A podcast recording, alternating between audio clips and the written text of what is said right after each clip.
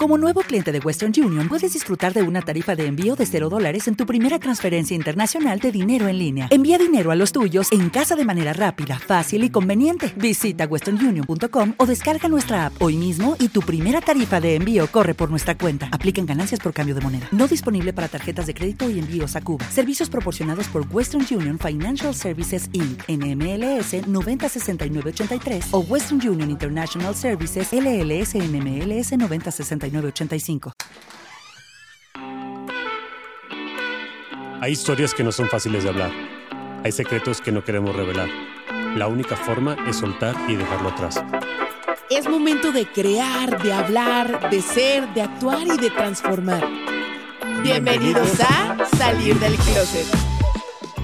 Bienvenido, closetero. Nuevamente, yo soy Rudy y me encanta tenerte aquí te agradezco que me prestes tus oídos. Hoy tengo un mensaje que seguramente ya has escuchado porque hubo una época en que estaba de moda el decir aprende a decir que no.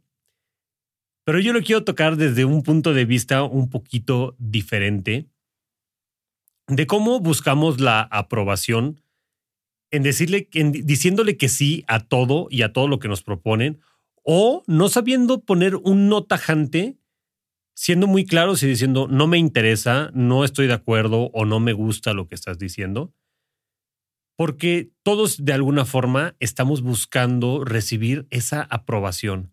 Entonces, como no queremos caer en conflicto y como todo mundo quiere caer bien y como todo mundo quiere ser agradable para los demás, entonces no nos atrevemos a decir no. No nos atrevemos a decir lo que pensamos, no nos atrevemos a decir que no estamos de acuerdo con ciertas cosas y no nos atrevemos a manifestar lo que sentimos y pensamos. Imagínate lo que pasa con una olla express cuando no le das liberación o cuando no le quitas poquita presión y lejos de estarle dejando salir poquita presión de, de, tantas cosas que trae dentro, porque a fin de cuentas es una aceleración de movimiento dentro de la olla express, imagínate que no le dieras ese, e, esa valvulita de escape cuántas cosas se podían caer adentro hasta que llega el momento en que explota. Eso es lo que pasa cuando tú no dices lo que pienses, eh, lo que piensas y lo que sientes. Te digo esto porque hace unos días estaba buscando una persona para decirle algo y nunca me dijo que no, que no me quería escuchar, que no quería saber de mí o que no quería escuchar lo que le quería platicar. Simplemente decía, ay, estoy ocupado, ay, eh, me aplicaba el sin, me aplicaba el visto y yo mientras que no me dicen que no, pues yo entiendo que a lo mejor están ocupados porque también a veces yo, yo estoy ocupado y se me va la onda y no, no respondo, no contesto. Pero yo cuando es no, pues digo no y ya, así de simple. Y te digo por qué no. Trato de, trato de ser muy claro y decir por qué no, que no me parece. Pero el no saber decir que no, muchas veces es por no quererte ver mala onda, pero te ves peor aplazando o queriendo marear y torear a la gente porque no sabes decir que no. Creo que una persona madura, cuando le dices que no, sabe entenderlo.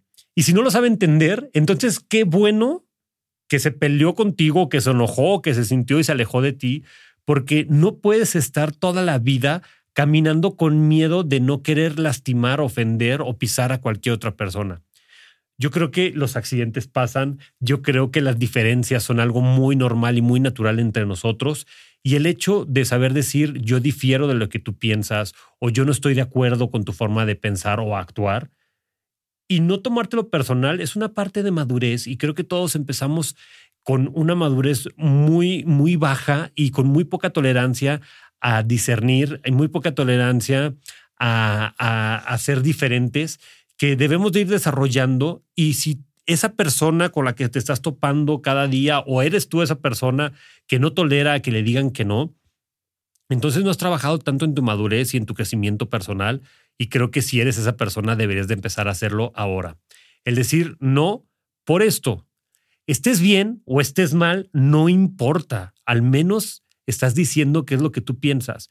Pero imagínate que estás bien y no dices nada porque no quieres incomodar a otra persona y te estás castrando, literalmente estás castrando tu libertad, te estás quedando corto, te estás limitando de expresar, de decir lo que sientes estando bien. Ahora vámonos al lado opuesto. Si estuvieses mal, imagínate lo que te estás perdiendo de aprendizaje al no decir lo que piensas. Y a lo mejor tú estás mal y vas a seguir mal toda tu vida porque no te animas a decir lo que piensas. Y dentro de ti vas a estar equivocado por años y años mientras no hables lo que piensas. Por ejemplo, si tú dices, em, no, no quiero eh, platicar contigo porque supe que dijiste esto de mí y a lo mejor, y no es cierto que esa persona dijo eso de ti, a lo mejor y ni siquiera fue así, o a lo mejor fue un malentendido, a lo mejor fue un chisme, pero tú ya estás cerrado a que no le vas a contestar a esa persona porque dijo algo de ti que no era, que, jamás dijo, y tú ya te cerraste y te, te enfrascaste en eso y perdiste la oportunidad de seguir disfrutando de la presencia o de la amistad o de la relación de alguien que pudiera valer la pena solamente porque no te atreviste a decir lo que pensabas. Y si en ese momento le dices no y esa persona te pide una disculpa, ya es un tema completamente distinto si tú lo quieres perdonar, no la quieres perdonar, si quieres seguir adelante con esa amistad, relación familiar, parentesco, lo que sea, o, o, no quieres seguir adelante. Es tema muy personal, pero al menos las cosas y las cartas están sobre la mesa. Créeme que cuando tú buscas solamente agradar y te guardas todas tus cartas bajo la mesa, se nota. Si yo tuviera ahorita las manos bajo la mesa, tú te, tú te sentirías como que algo te estoy escondiendo. Y en realidad es eso.